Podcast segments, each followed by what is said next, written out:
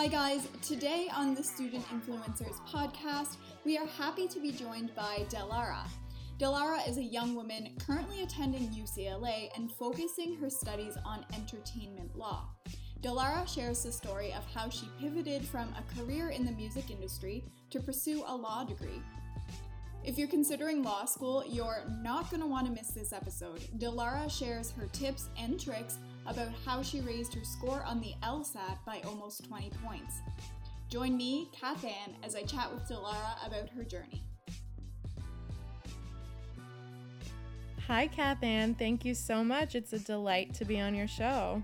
We're so happy to have you and so excited to get into some amazing content here. Absolutely. Awesome. So let's just start off with a few get to know you questions. Um, where do you live and where were you born? So currently, I'm living in Beverly Hills in Los Angeles. Um, oh, okay. I I moved here to be closer to school. I also um, was living here for a year before starting law school, working at a law firm. But I was born in Canada, actually, in Montreal. Oh, I am okay. a Canadian citizen. Um, yes and I lived in Vancouver very shortly before moving to the States when I was five, and I've been here ever since.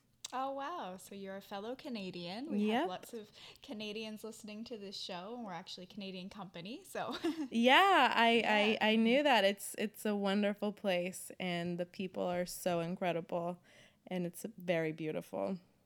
It is. We're, we are pretty lucky, but mm-hmm. I'm sure LA is absolutely stunning as well. there, they, we have our perks, surely. Yes. the sun being one of yes. them. Yes. it's actually a beautiful day out right now. But, oh, you know, it? it? gets a little erratic sometimes. We have ups sure. and downs, but it's it's great overall. I'm very grateful. Nice. So that kind of leads me into what college or university are you currently attending? Currently, I'm attending UCLA School of Law. Um, I just finished my second year. It's a three year program, so just one more year left before I graduate. So exciting! Very exciting. And so, did you do an undergraduate degree before this? Yes, it's necessary before law school. Um, mm-hmm. I began at a community college in Irvine, where I grew up for my first okay. two years, and then I transferred to Cal State Long Beach uh, to finish off my bachelor's. Okay, and was it a bachelor of arts or? Yes, it was. Um, my major was political science. Oh, interesting. That yeah. would go really well with law, I imagine. Yes, definitely. So in law school, I'm not I'm I'm a little bit familiar with the process, but mm-hmm. Do you have a concentration or a major in law school, or how does that work? So it's not something that's required kind of in the same way that it is in undergrad. Sure. Um, a lot of people, of course, decide what area of the law that they want to be practicing while they're mm-hmm. learning about the various aspects of the law, and they'll have um, you know, greater certainty in their second and third years. Uh, the first year of law school across the board are always the same classes, no matter which law school you're at. You're going to be taking what's called doctrinal courses. And okay. what those are is kind of the foundation for every kind of specialty that there is in law. So you're going to be taking contracts, you're going to be taking civil procedure, as well as criminal law.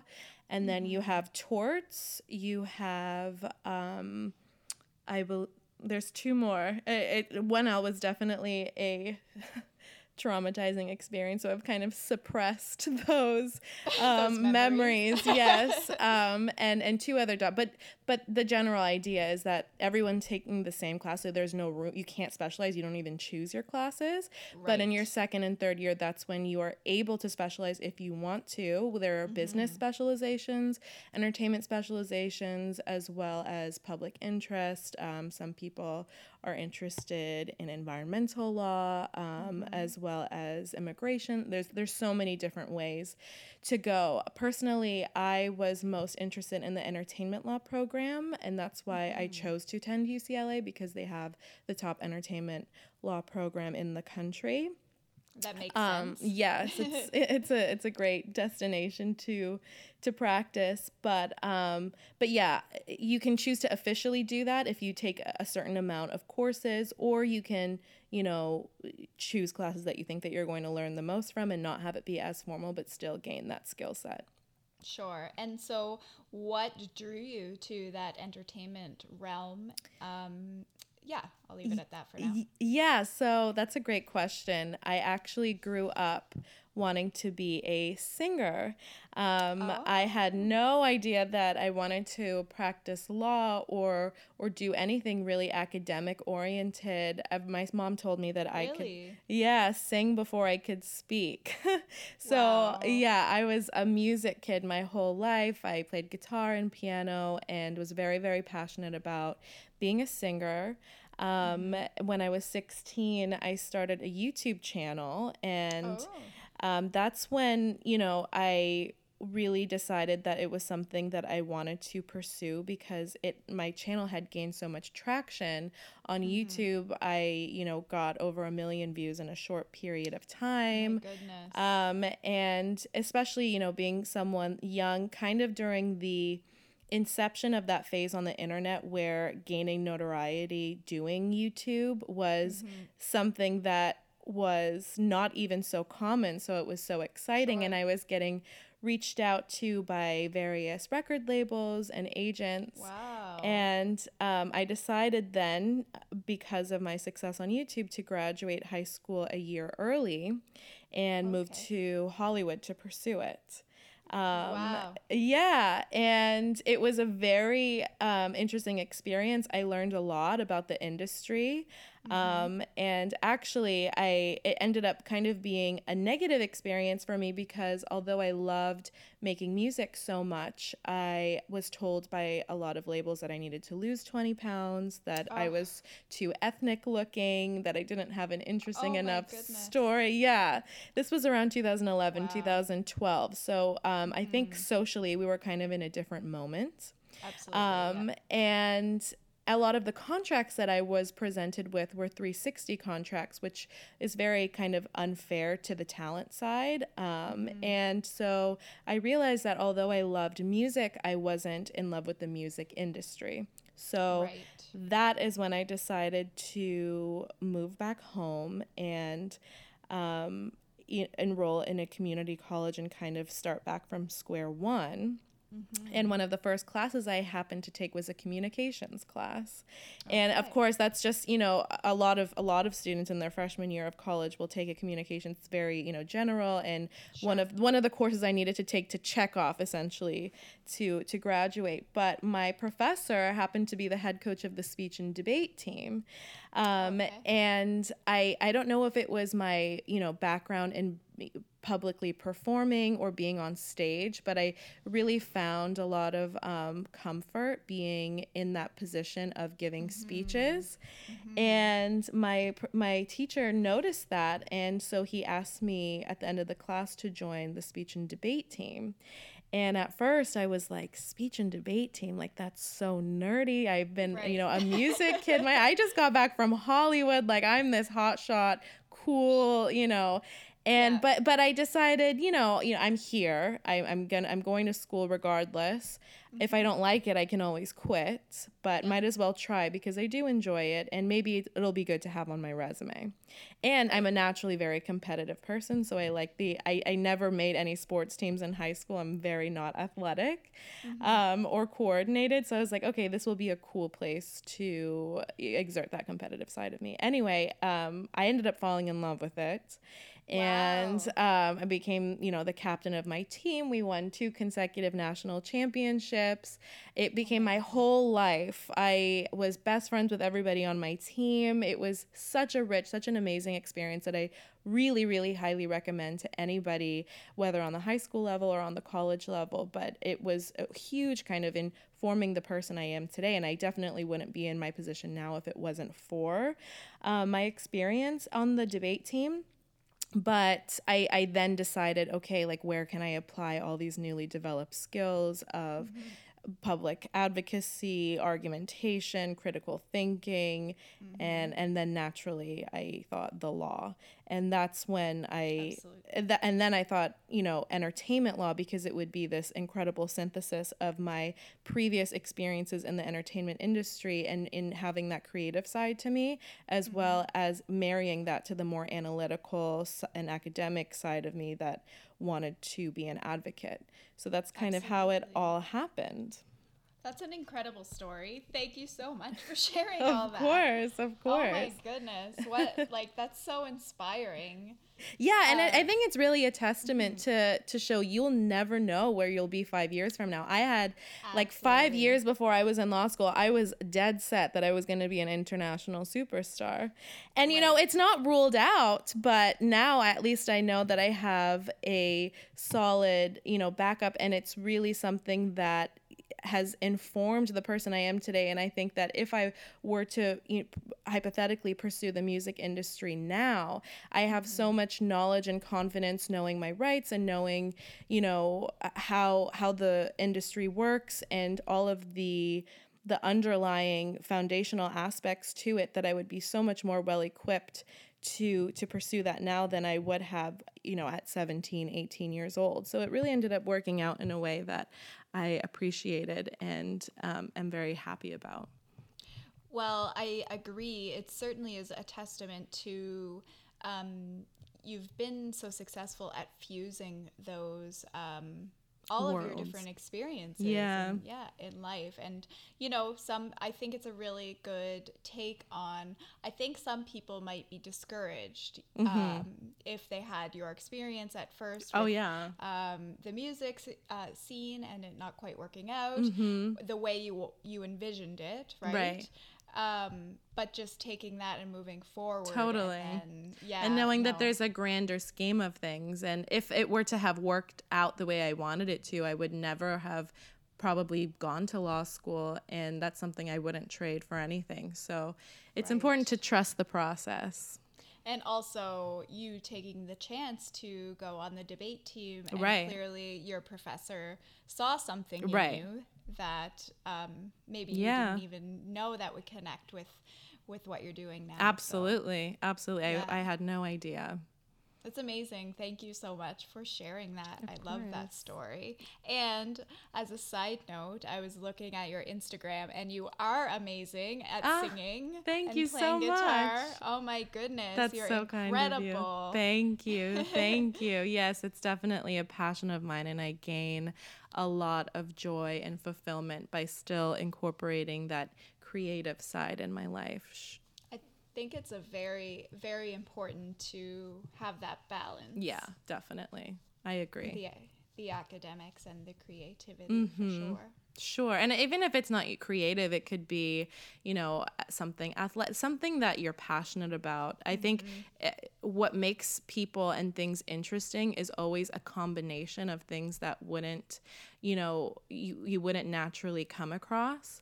And it's really important. And we learn so many new things by connecting to things that are not, you know, uh, what would meet the eye as far as being compatible. And it's always good to just become a well rounded person in that respect.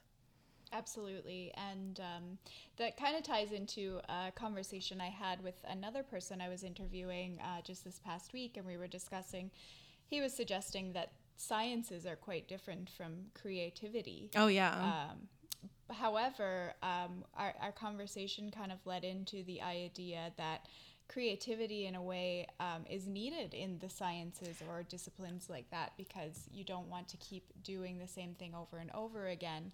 Absolutely. Absolutely. That's so funny you mentioned that actually because one of the big papers that I wrote in law school is the, the title of it is um, computational creativity and whether it's possible for machines to eh, to possess creative abilities. And what and what we have found is that just last year there was a painting sold at a New York auction for $450,000 that was created independently by an artificially intelligent machine. But then the, the question that arises from that is who owns the rights to that piece of art? Is it the Sure. robot? Is it the programmer of the code? Is it the person Right. who's using the algorithm? And it's the actually who's funding the Right, machine. right. the- right. Yeah, mm-hmm. and and also it, it it analyzes the questions of what creativity actually means, and is it mm-hmm. something that is more algorithmic and a derivative of all of the things that we are exposed to as humans, mm-hmm, and is that something that a computer could possess? Because at the end of the day, they are able to. Uh, go through information at a much higher rate than humans Sure. are and kind of going back to the idea that creativity co- comes from a connection of two unfamiliar ideas like for instance um, a cartoonist you know depicting a politician as a type of circus animal. It's like a, there has to be a certain knowledge of politics and a certain knowledge of animals to draw that connection um, if if machines will be able to do that. But uh, my my larger point is that it's it's some that that idea that creativity is something that is actually very much something that is analytical and it is very married to science is um, a re- very relevant topic as we're experiencing so much technological changes at such a rapid rate today. I agree, and I do. There's something about I'm not. I haven't quite formed my thoughts around it, but it there is something about this moment of people um, feeling a bit more open to and flexible with their creativity and feeling like they have a platform. um, Absolutely. like you mentioned with YouTube and things. So Mm-hmm. I think we're going to see an interesting uh, connection between, Yes. even more of an interesting connection between technology and creativity. Creativity. As we go on. yeah, absolutely. That's a great point. Mm-hmm. And okay, it- so we're getting a little sidetracked. you go right ahead. You I, go I was just going to say that social media, I think, is also something that is influencing that pattern as well, where now people have a platform to demonstrate and an incentive to demonstrate their, you know, the different aspects of them and that we aren't, you know, one dimensional, but we can possess many different ways of expressing ourselves. No, I think it's it's very interesting because you get you do often see so much kind of um, people are challenged by social media in certain ways. Um, but I think if you look at it in the way you just described as a tool Mm-hmm. um, to be used uh, to express creativity in different Yeah. facets of your personality, it can be really helpful. Definitely. So great conversation. Absolutely. Yeah, I could go on about that for hours. My paper, I think, was like 30 pages long. I'm like, Delar, don't go on. Don't go on about the paper. I always have to hold myself back because it's just such a fascinating concept and topic. It is. It it's it's been coming a lot up li- up, uh, up a lot lately. Yeah. I find Definitely. And so it is an interesting kind of ongoing dialogue. for Yeah. sure. Yeah. And I think that's also paired with this moment in time right now where I think people are more self reflective than we've ever been, kind of as a mm-hmm. generation, and questioning the things that we do and why we do them. Mm-hmm. Sometimes I'll watch TV like from the 2000s and I'll and I'll just think like how how did we not question this? Like this I is so unrealistic and silly and like hyperbolic. I don't know. And now mm-hmm. everything is a lot more. I think we're we're kind of gaining this desire to reach a point of authenticity um, more and more. We see that kind of on the social media movements as well as just you know the way that we interact in society. People are searching for more and more authenticity in a world that is you know pushes us to kind of go in the opposite direction. Absolutely. Yes. So We're in a neat we're in an interesting moment right now for sure. It Mm-hmm. definitely. Mhm. So I guess just to switch gears a little bit, Mm-hmm. um, so you're in law school right now. Yeah. And I know you did quite well on the LSAT. yeah. Um, so I think it would be great if you could share uh, any tips or suggestions for people who would want to pursue law as a degree or as a career, um, and how you would go about studying for the LSAT or Yes. any information you'd like to impart would be great. Definitely, definitely. Yeah, I, I would love to talk about that. Um, I, in my personal experience, I was someone who. Um, I knew I wanted to go to UCLA, and because again, I was I was very um, gung ho on their entertainment law program.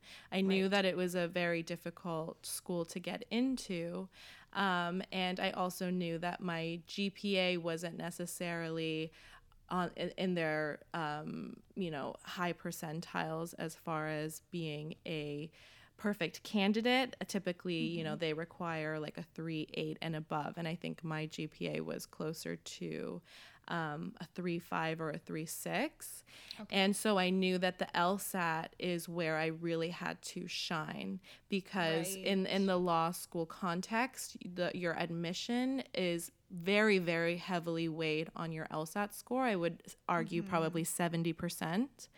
Um, I would say 20% probably is is um, based on your GPA in your undergrad, and then 10% is going to be what is coined as your softs, which is you know your experience in work as well as extracurricular activities in mm-hmm. school. And I did have debate, but again, I, it didn't really have a lot of weight because it was lumped in that 10% category. So I knew right. I had to do whatever it took to get the highest LSAT score to make myself competitive with those really highly achieving students in college.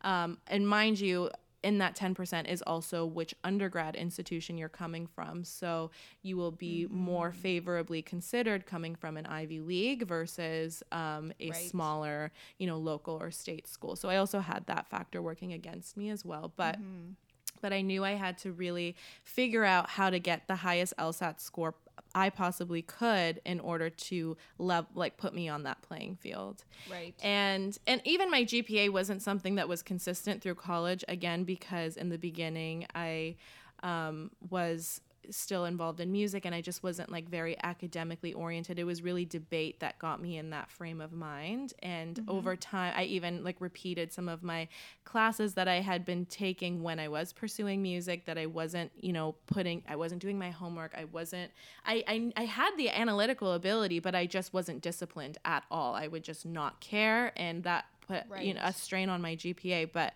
uh, what I what I want to say, you know, to the people who are interested in pursuing law school that are listening to this is that um, there's always kind of a way that you can recalibrate and figure out a strategy to get to where you need to be because I, I some people I've really found through my conversations with prospective law students is that they feel um, like that there's only a limited amount of schools that they could get into based off of their GPA or what they think that they can achieve on the LSAT realistically and mm-hmm. I really believe that anything is possible and where there's a will there's a way and it's just about um, taking that effective strategy. So, in regards to the LSAT, what mm-hmm. really, really changed the game for me, I think when I took my diagnostic, and a diagnostic means the first time you ever take the LSAT um, without any knowledge of how the exam works, I think I mm-hmm. got something. I think I got like a 159 or something.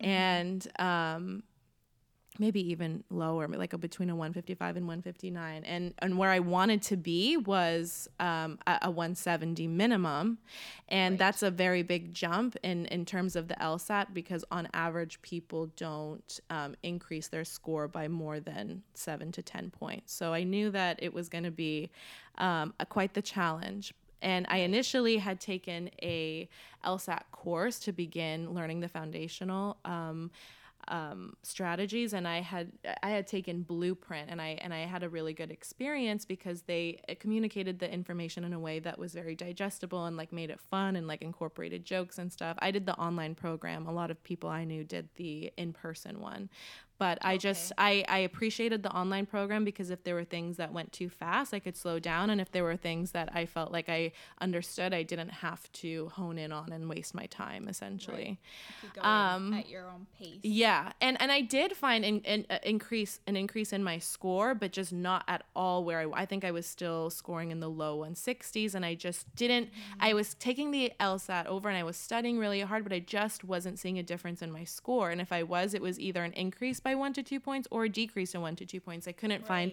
a consistent incline, which was very frustrating.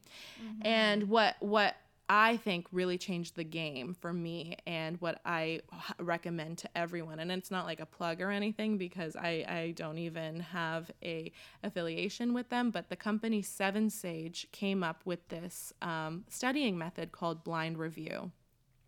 Okay. And the way that it works, and it's something that I took notice of because I would spend a lot of times on like the top law school forums, which mm-hmm. have a unique reputation for being like a little bit like elitist and people like cry at like scores that would get them to NYU and these like very highly ranked schools.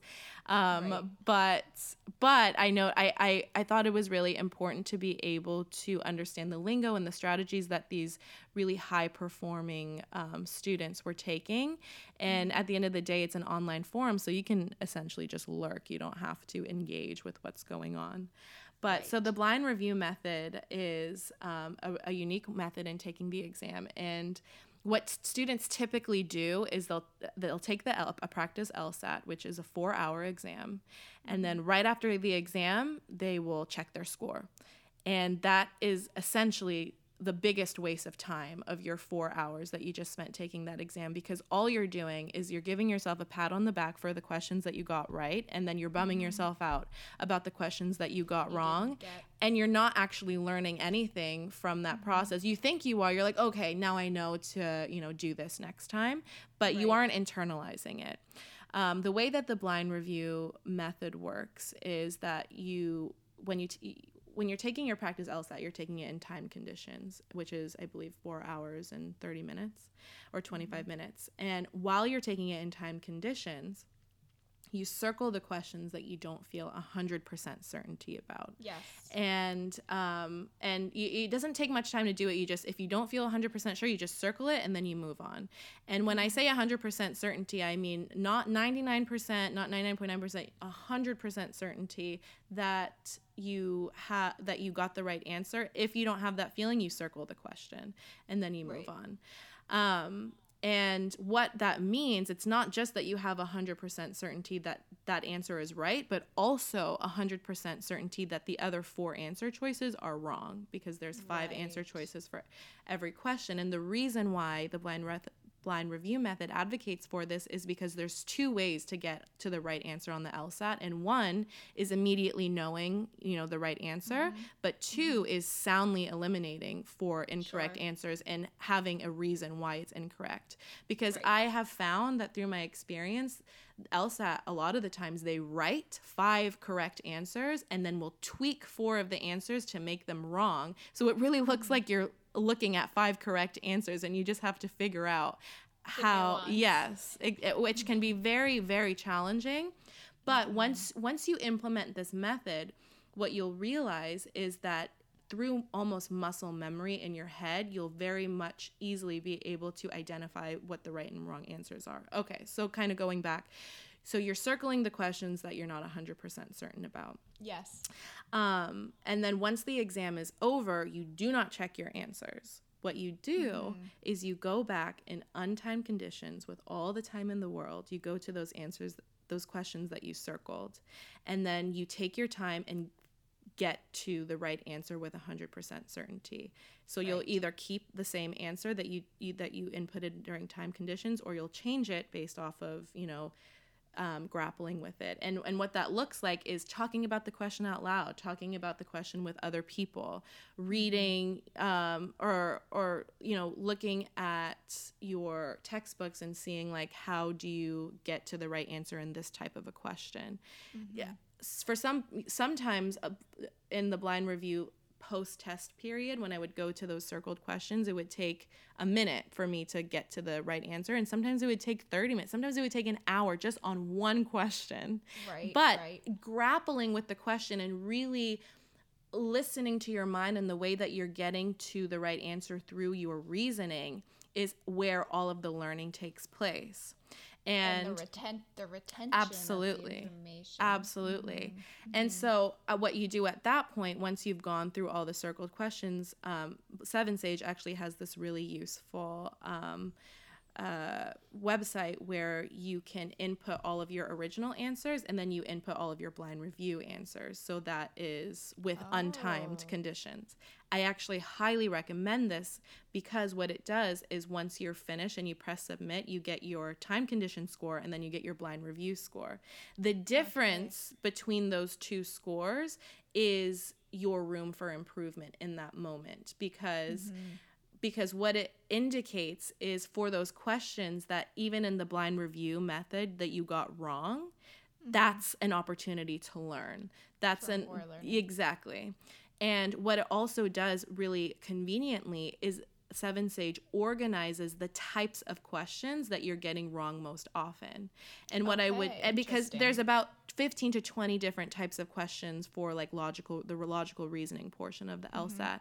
So, for instance, if I noticed that I was getting um, a disproportionately amount wrong for must be true questions, what I would mm-hmm. do before I took my next practice LSAT is I would drill must be true questions and only must be true questions and that's something right. that you can buy or that is provided through your um, the company that you're using to it, eh, prepare for the exam but mm-hmm. you're essentially like it's like it's like going to a fight like you're boxing and then mm-hmm. losing and then realizing that you lost because of your uppercut and then going and mm-hmm. practicing your uppercut until it's perfect sure. and that way when you take your next exam then it will show what's the next weak spot for you now that that is taken care of that weakness is taken care of mm-hmm. so essentially repeating this process over and over again where I was doing the blind review and then seeing what type of answers I was getting wrong in particular, drilling that type of question until I was getting no questions wrong on that category of question and then mm-hmm. taking the next LSAT I noticed my score going up and up and up and up and I noticed it was consistent there. Um, there wow. were t- and and I and I the people that I have recommended this method to have told me the exact same thing. And you're taking luck out of the equation because there is never not a right answer on mm-hmm. um, an LSAT question. I mean the right. L the L the law school admissions committee spends a lot of time and resources to very carefully craft these questions. You have to trust mm-hmm. there is a right answer and it's there's a reason why it's the right answer. And when you practice identifying that reason, over time you'll realize that the time constraint is kind of the only thing that's holding you back and you just need to mm-hmm. improve timing. You just need to once you get your accuracy right, then you are able to invest the appropriate resources in getting your timing faster so that you're getting mm-hmm. correct answers within your allotted period of time. Right. So pretty much it identifies like whether you have a lack of understanding with the concept or if the issue is the constraint of time. And that's what mm-hmm. the, the blind review method really highlights. But it also allows you to really engage with the question and be mindful of your thought process when getting to your answer. So that that whole uh, there's also like articles on it so i highly recommend people you know to do their own research and read why it's so effective but i can definitely contest that it was extremely effective for me and i you know ultimately got the score that i wanted and it's so important because one point on your LSAT can literally be the difference between getting into a school or not. And it can also be the difference between getting a scholarship or not. It could be the difference between getting sure. a small scholarship versus a full ride. Mm-hmm. And and that's the reason why it's such an important investment of time and money to to make sure that you can are, are achieving the highest LSAT score that you can possibly get. A part of me kind of wanted to wait one more year and just keep implementing this method until I got like a 179 and just gone to Harvard or something but right. but I knew that that's not that wasn't my goal my goal was to stay in Los Angeles and to mm-hmm. um, and to go to UCLA because of their program um, so so that's just something that I think is hugely hugely beneficial. It was for me, and I and I can't imagine how it wouldn't be for anyone who is prospectively taking the exam. That is very helpful and something that I've drawn from what you kind of like the theme I I would say that I'm hearing from you throughout this conversation is you're you're suggesting that we should take luck off the table like yeah. you just said a bit earlier and you're doing the hard work. Mm-hmm. you're taking the time you're investing the resources yeah. and you're coming out Abs- strong on the other side. Absolutely and and kind of to that point a, a huge thing that kind of um, affects people on the lsat is their confidence. While they're taking the exam they get a lot of nerves. yes and mm-hmm. and putting in this work what was really helpful for me is while i was taking the exam and sometimes i'd experience moments of anxiety or confusion is I put in the work. Like I I Right. know I'm prepared to do this, so there's no reason to doubt myself right now. A huge Mm-hmm. part of doing well on the LSAT is having that confidence. And so Mm-hmm. whatever you can do to build that confidence up is is very important and you just have to trust that you put in the work to be prepared to to to perform well on your exam. Absolutely. I love and you it's it's clear that you value your time and Yeah, that you've taken everyone a lot of should. time. I know and I I find It's the most important and valuable resource that the world can offer us. You, the one thing you can't buy is time. So mm-hmm. it's so important to be efficient and work smarter than working harder. definitely I a 100% agree. Yeah. Definitely. Um, and yeah, and, and then, you know, other things, I was kind of very neurotic about my LSAT experience. I would kind con- try to control every variable that could affect me. So I was, you know, not eating certain foods. I was meditating a lot more because I read that meditation is something that really improves um, test scores. So I was implementing 20 minutes of meditation a day. I was just doing whatever I possibly was in my control and in my power to to get to that place that I wanted to be.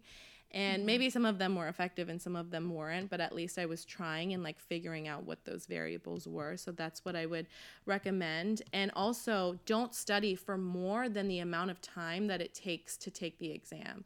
Sometimes people oh, that's a good tip. yeah, people sometimes study for like eight hours for a day for what will be mm-hmm. a four-hour exam, and you are experience you you are putting yourself at risk for burnout, which is a very real thing, mm-hmm. and and you only need to have enough stamina for the length of time that your exam will be.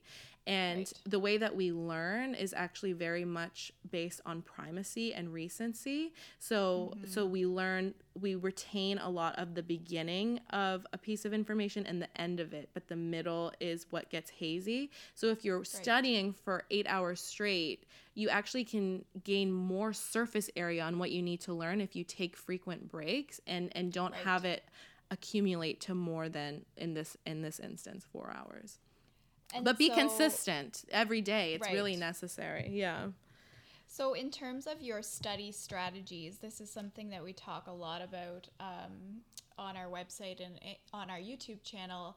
How do you break up your study?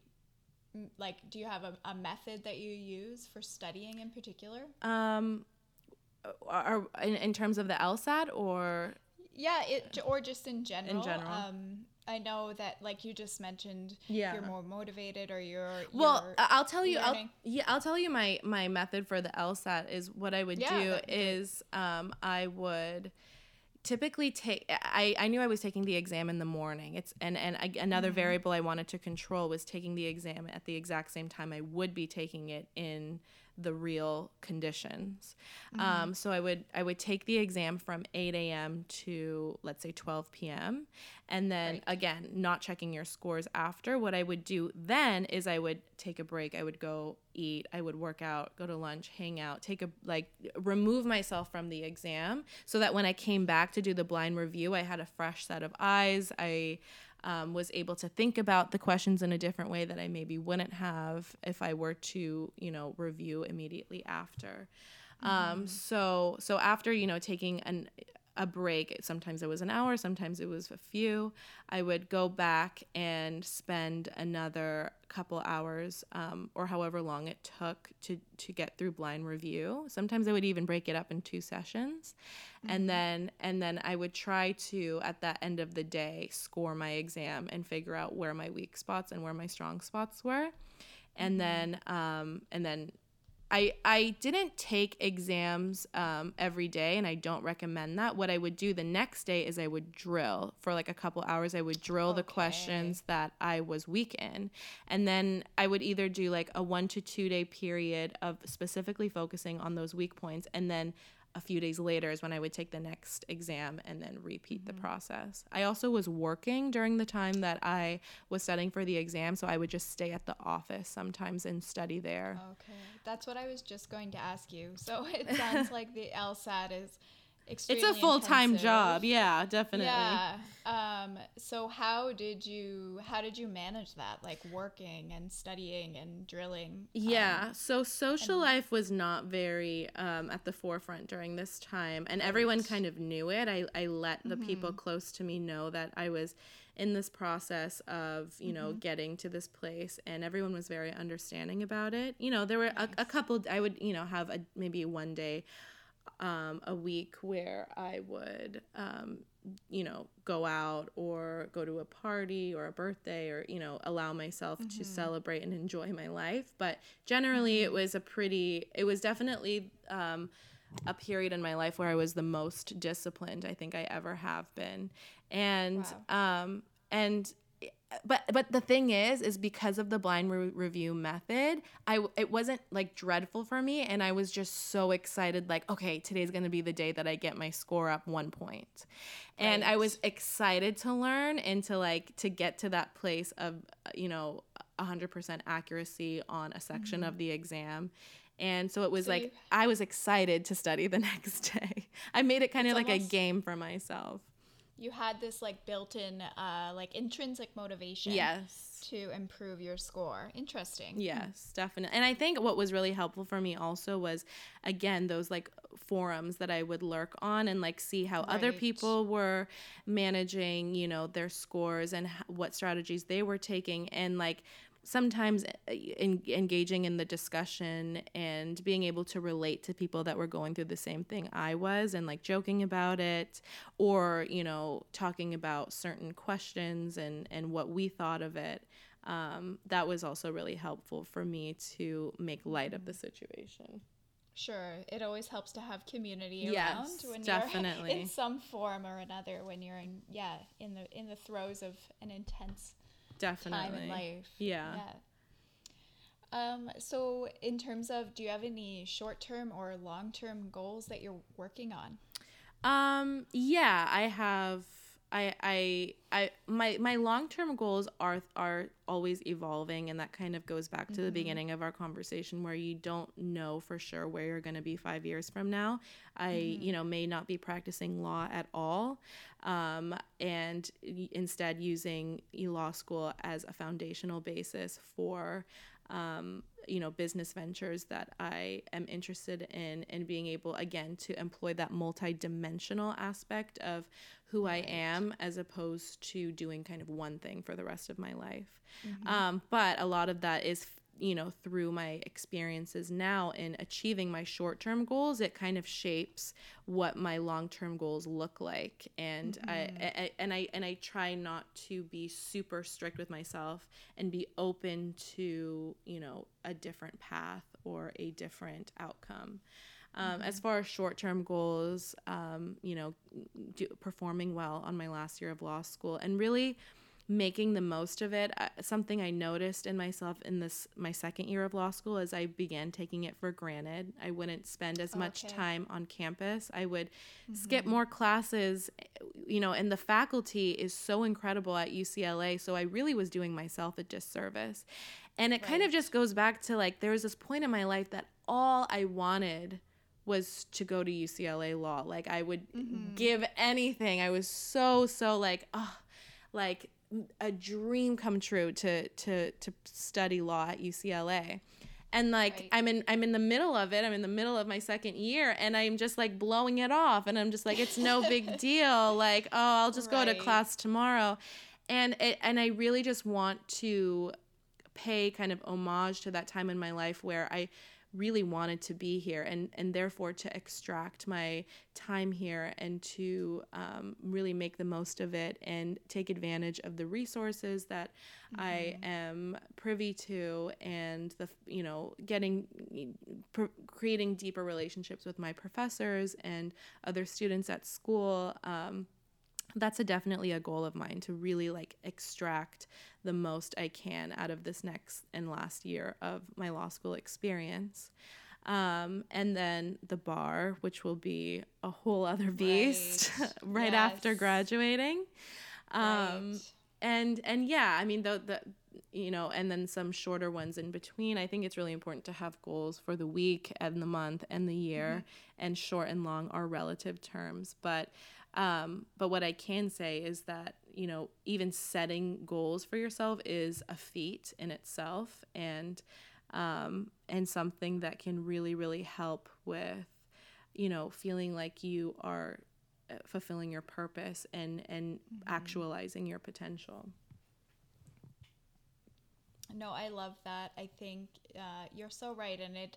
I like what you say about goals. Goals are setting goals are is a feat. Absolutely, itself. it's hard. Just taking that time. Yeah, yeah. And, it's and an investment in yourself for sure. Absolutely, and doing the things each day uh, to work towards those mm-hmm. goals. That's another piece. So, yes. Yeah, I appreciate you saying that. Which and is much easier said than done. But as absolutely. long as you're, as long as some steps are being taken, you, you, people need to realize that there's people who are taking no steps and that you have to mm-hmm. and you have to reward yourself and remind yourself of the things you have accomplished instead of honing in on the things you have not. You haven't. Absolutely. Yeah. 100% it's it's we're naturally drawn to the negative sometimes mm-hmm. so i think that's a really good thing to remember that we do have to we're motivated by reward as well. Right. so right. it's it is important to celebrate those little victories that you have. Totally. Totally. no matter how small. Yeah. Absolutely. Uh, and I also really just kind of wanted to sum up about what you said about capturing that moment where mm-hmm. you are right now. I know there are, I don't think you're alone, um, where, you know, you kind of end up taking life experiences for granted. Yes. So I really enjoy that idea of just kind of being mindful of where you are and and fostering those relationships, like you said. And, Definitely, yeah, and it, and I mm-hmm. know that you you know on your show you ask um, what what your favorite quote is and yes. mine actually really kind of um, highlights this idea and what it says is um, it, it starts like this it says now let me get this straight you want the things that you don't yet have people in your life who you don't yet know, and events to take place that haven't yet occurred, so that once these things come to pass, you'll feel happy, confident, and fulfilled, accomplished, desired, and appreciated, treasured, adored, and like a beautiful sight to see. But wasn't that your rationale for all of the other stuff you wanted that you now have? green mm-hmm. light and it's so true it's you know mm-hmm. we don't realize we we're so quick to you know, once we get the things that we wanted for so long to be like, okay, what's next? But what's next? but the, exactly. but for so long you were you believed that once you got that you'd be happy. And so why that not be happy that you that you got it and and you can mm-hmm. simultaneously be happy for what you have while still wanting more for yourself but absolutely but it's it's it's really important to give yourself credit for the things that you've accomplished that um that you know you wanted for a long time it's so very true. And I've been seeing like a shortened version of the quote that you just oh, yeah? floating around. Yeah. It's been coming up um, just on my Instagram and huh. various places on the internet. Just in essence, it's, I don't know the quote right. offhand exactly, but in essence, it's just be grateful for what you have mm-hmm. now. Yes. Because you wished for those things right. so long ago. Totally. So I think that's such an important thing to bear in mind. Absolutely, definitely. I, I love that quotation though. How beautiful is yeah, that? Yeah, it was. It really, it really opened my eyes for sure. Re- resonated for mm-hmm. sure. Yeah. So this has been such a great interview, Dellara. Thank you so much for imparting such valuable knowledge. Oh my God, thank you so much for having I'm, me. I know it's going to be so beneficial for um, our listeners and anyone who hears it. I hope um, so. So, just to kind of wrap things up, we've talked about a lot, mm-hmm. um, but if you could give a piece of advice to someone entering law school or even just someone going to college for the first time, yeah, um, what what type of advice would you give? That is a great question. Um, I think I think my advice would just be kind of going back to what we were saying earlier to trust the process and that while some things may appear as a failure um, in you know the immediate uh, environment that you have no idea what that failure is representative of and where it's taking you um, potentially one week one month, one year from now, and you won't be able to recognize it until you are looking back um, mm-hmm. in in 2020 hindsight. But to embrace those the challenges and realize that every challenge that you're facing is just making you more. And yeah, it kind of goes back to another one of my favorite quotes that everything makes you more every every oh, I like that. yeah I, I, love it so much and i think it sounds so beautiful too but every good thing and every bad thing it, it just makes you more of a person and who mm-hmm. you are and every experience just adds to who mm-hmm. you are so that's my advice I love that. It's and I love that. It's it's so simple. Everything, mm-hmm. makes, Everything you makes, you more. Yeah, I might change yeah. my Instagram bio to. you should. I love it. It's That's really perfect. cool. Definitely. It definitely summarizes your story. Wow, thank you. That's such a compliment. Oh, you're welcome. I've just I've just enjoyed hearing oh, all of your stories and your experience is incredible. Thank so, you so much. Thanks for listening. And, Oh, thank you for sharing. It's been my pleasure. Of course. And I'm really excited to see how things go for you. Thank you. I'll def we'll keep you updated in the loop and yes, please do. Um, yeah, and you know if if any of your viewers have any more specific questions, I am super happy to answer them. Oh, that's so wonderful of you. Thank you so much. And how could they get in touch with you? Um, Instagram is a great way to get in touch. Um, my my handle is just my first name, Dellara, so it's pretty easy to find me. Perfect. Thanks again for joining us, and I look forward to keeping in touch. Definitely. Thanks again. Thanks, Dellara. Bye bye. Take care. Thank you guys so much for joining me on this episode of the Student Influencers Podcast. Check out other episodes of the series on your favorite audio streaming platform. And hey, if you're looking for study tips, help with essay writing, or advice on how to be a better student, watch the Homework Help Show on YouTube and find us on social media by searching Homework Help Global. Talk soon, guys, and take care.